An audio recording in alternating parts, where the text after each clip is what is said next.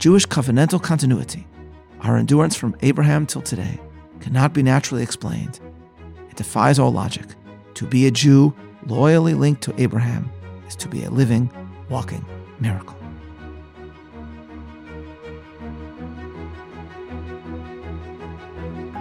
Welcome to Bible 365, episode 52 The Tiny Chosen People. I'm Meir Soloveichik. The Photograph is the title of an article published in the journal Azure by Yossi Klein Halevi, wherein he describes how the most famous image in modern Jewish history came into being.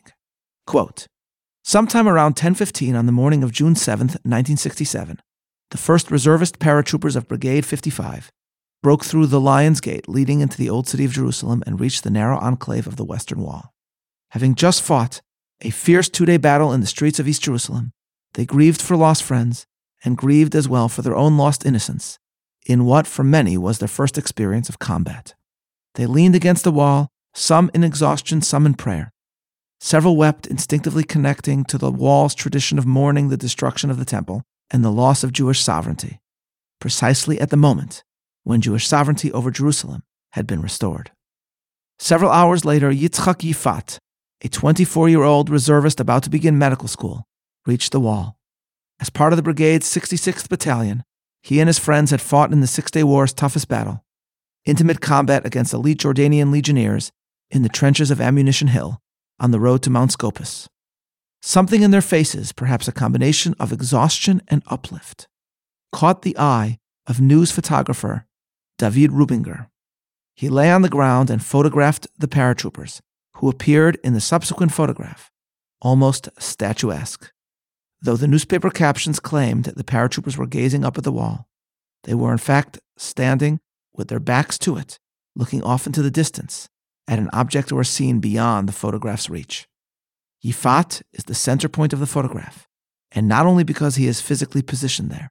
Among his friends, only Yifat's face is truly memorable. The faces around him seem to blur into his. Partly that is because he alone has removed his helmet, revealing the civilian beneath the soldier. Yifat also allows himself to appear vulnerable, while the men around him are tight lipped, suppressing emotion. His mouth is open, as if trying to express the ineffable. End quote. So Halevi writes, and he goes on to describe his own attempt to fully understand why this photograph has endured, why it is the most recognizable image in Israeli history. Halevi recounts how he met with Rubinger, the man who took the photo, and with Yitzchak Yifat, the man who stands at the center of the image. Ultimately, Halevi argues that this photograph inspires because it somehow captures the mystery of a tiny nation that incredibly endures, impacting the earth in ways far beyond its size, and revealing the divine being who dwells at the heart of history itself. In chapters 4, 5, 6, and 7 of Deuteronomy, Moses, in his address to the people, focuses by and large on the substance of Jewish chosenness, the giving of the Torah, the revelation at Sinai, the obligation to obey the commandments, to preserve them, and to see them as our supreme source of wisdom and well being. We encounter the passage known as the Shema, the commandment known today as mezuzah, and of tefillin, phylacteries, which we will address in tomorrow's talk. But in several sentences, Moses momentarily focuses on the reason for Israel's chosenness, why Israel was chosen. Listen carefully to what he says in Deuteronomy 7 7. The Lord did not set his love upon you nor choose you, because ye were more in number than any people, for ye were the fewest of all peoples, but rather because the Lord loved you, and because he would keep the oath which he swore unto your fathers, hath the Lord brought you out with a mighty hand and redeemed you out of the house of bondage from the hand of Pharaoh, king of Egypt. Here, then, is why Israel was chosen because of God's unique love for his people. What is the source of the Almighty's love? Moses here does not say, but earlier in Deuteronomy, he explains that it is founded upon God's original love for Abraham. Deuteronomy 4:36 Out of heaven he made thee to hear his voice that he might instruct thee, and upon earth he made thee to see his great fire and thou didst hear his words out of the midst of the fire. and because he loved thy fathers, and chose their seed after them, and brought thee out with his presence, with his great power, out of Egypt. If the Jews are chosen to serve for all eternity, as a light unto the nations and a sign of God's hand in history, it is because God, in the words of the theologian Michael Wyschogrod, quote, sees the face of his beloved Abraham in each and every one of his children, as a man sees the face of his beloved in the children of his union with his beloved. This aspect of Moses' message in Deuteronomy is quite clear. But there is another clause in the very same statement with which we began that ought to strike us as particularly interesting. Not because of your size, Moses says to Israel, did God choose you, for ye are the fewest of all peoples. But just a bit earlier, in Deuteronomy chapter 1, verse 10, Moses seems to celebrate the size of Israel, saying as follows The Lord your God hath multiplied you, and behold, you are this day as the stars of the heavens for multitude. Which is it? Can one be struck by the size of Israel? If Israel is also incredibly small when compared to the other nations of the earth? The commentators attempt to explain this, often asserting that one of these two sentences is less than literal. But perhaps both verses can be taken in tandem. Moses can marvel at Israel's size even if Israel is relatively small.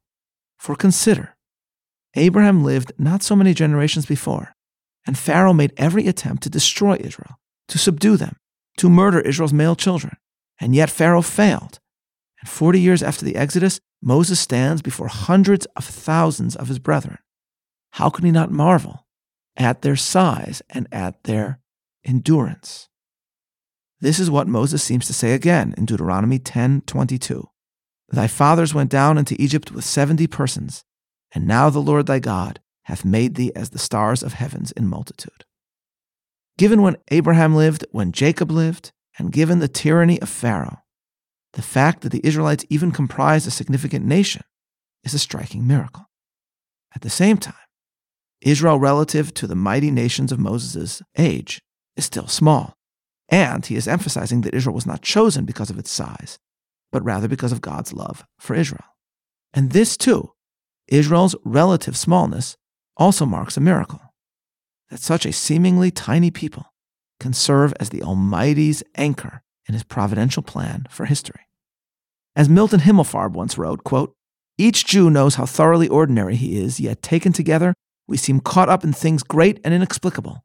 It is almost as if we were not acting, but being acted through. The number of Jews in the world, Himmelfarb continued, is smaller than a small statistical error in the Chinese census. Yet, we remain bigger than our numbers. Big things seem to happen around us and to us. End quote. And thus, ladies and gentlemen, perhaps each of these verses, both descriptions of Israel by Moses, has relevance to our time and communicates to us profound truths today. On the one hand, Israel is indeed a tiny nation a point to which we will return. On the other hand, given the vicissitudes of history, the existence of every Jew is a miracle, and therefore the millions of Jews that exist today embody millions of miracles. Here I cite the Southern Christian writer Walker Percy, who once wrote, quote, Why does no one find it remarkable that in most world cities today there are Jews, but not one single Hittite, even though the Hittites had a great flourishing civilization, while the Jews nearby were a weak and obscure people. When one meets a Jew in New York or New Orleans, or Paris or Melbourne, it is remarkable that no one considers the event remarkable. What are they doing here? But it is even more remarkable to wonder if there are Jews here, why are there not Hittites here? Where are the Hittites? Show me one Hittite in New York City. End quote. Those are Walker Percy's words. Jewish covenantal continuity, our endurance from Abraham till today, cannot be naturally explained. It defies all logic. To be a Jew loyally linked to Abraham is to be a living, walking miracle. And what Walker Percy reminds us is that in a certain sense, the Jews are, as it were, akin to stars in the sky, because the existence of every Jew is a wonder, a hint to the divine Creator who is behind all existence and whose hand can be discerned in history. In his memoir about his life and career, former Israeli chief rabbi Israel Meir Lau described how he traveled to Cuba once to seek to help the Jews that were left there, and he met with Fidel Castro. Strangely enough, Rabbi Lau writes that Castro wanted to talk about the Bible, and specifically the fact that Moses, as we have seen noted in Deuteronomy, that Israel came to Egypt as a very small group and left in great multitudes. Castro told Lau that he had always been bothered by the math involved in the Exodus story. If Jacob arrived in Egypt with a relatively small family, how, Castro asked Lau, were there so many Israelites only a few generations later? Lau, somewhat surprised, I think, that a secular communist dictator wished to engage in an exegesis of Scripture, mentioned a midrash, a saying of the sages, that during these generations in Egypt, many children were born to the Israelites at once. What happened next in the conversation was even stranger. Castro took out a paper and began doing the calculations to see if the math would work out. And because Castro seemed bothered still, Rabbi Lau sought to set Castro's mind at ease, no doubt because Rabbi Lau had come to Cuba to help Jews, not to explain the Bible to Castro. And so, Rabbi Lau writes that it was only when he showed Castro a verse that said that also a mixed multitude of non Israelites accompanied Israel into the desert that Castro reacted differently. Rabbi Lau writes, quote, Castro gave a sigh of relief, as if I had lifted a burden of many years from his shoulders, end quote. Now, this is what Rabbi Lau writes. Ladies and gentlemen, when I first read this, I was flummoxed. What is going on here? Castro is an atheist, a Marxist. He didn't believe in the Bible. What does he care? And why would he be so relieved if an explanation not involving a miracle could be proposed for his problem? But I think that deep down, Castro was driven to distraction by a deeper question, one which assaulted his entire worldview. How is it possible that this small Jewish people endures? How can it have flourished in different ways throughout history, ultimately returning to its land and establishing a beacon of Jewishness and freedom in the Middle East? How can the anti religious atheism in which Castro believed be reconciled with the mysterious story of the Jewish people? And so Castro sought a non miraculous explanation. What Castro wanted to know was the secret of the Jews. How could it be that, as Exodus described, even as Egypt persecuted Israel, still they endured? But of course, the true answer to what was driving Castro's question, the answer that Castro, I think, wished to avoid, is that Israel's story is a miracle. That the very existence of the Jewish people today and of modern Israel's story today, and the way that a tiny nation impacted the world throughout its history, all this is a sign of the divine, the greatest argument for God's existence in the world today. This is what Walker Percy teaches us. And yet, even Jews themselves do not always focus on the fascinating fact that is the miracle of the Jewish people. There are, however, times when, even for Jews who might have doubted the miraculous nature of the Jewish story, a flash of insight occurs. It is with this perspective that we can understand why, for all the famous photographs of statesmen in Israel's history, the most famous image of all is that of three simple soldiers standing, seemingly staring up at the newly liberated Temple Mount. The picture of the paratroopers is constantly compared to an American image, Joe Rosenthal's capturing of the moment that American Marines hoisted the Stars and Stripes aloft at Iwo Jima.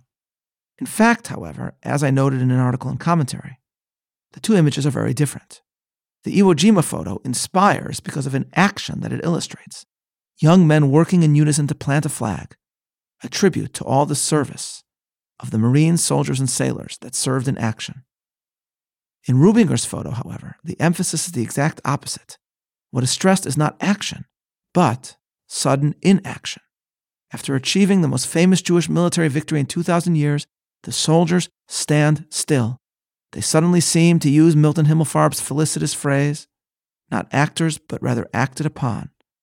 They are, as he put it, caught up in things great and inexplicable. This cuts to the heart of the magic of the image. As Yossi Klein Halevi writes, Rubinger's image is beloved in part because, quote, of the humility it conveys. At their moment of triumph, the conquerors are themselves conquered. the paratroopers, epitome of Zionism's new Jews, stand in gratitude before the Jewish past, suddenly realizing that they owe their existence to its persistence and longing.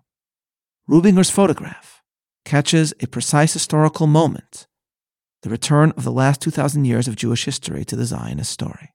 As one paratrooper put it, at the wall I discovered that I'm a Jew. End quote.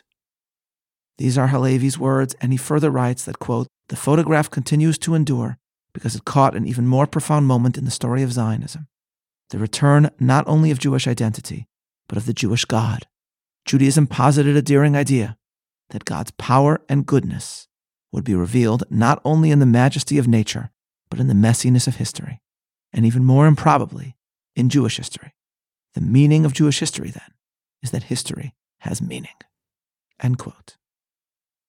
This is the miracle of the Jewish people, a tiny people that endured all persecution from the Exodus to today, a tiny people whose existence is today the greatest argument God. Jews themselves do not always remember this. And Halevi describes how living in Jerusalem, he often gets caught up in the annoyances of everyday life. But then he writes, quote, I suddenly remember where I am. I feel myself then like one of those barefoot and wide eyed Ethiopian immigrants, silently stepping off the plane at Ben Gurion Airport into Zion.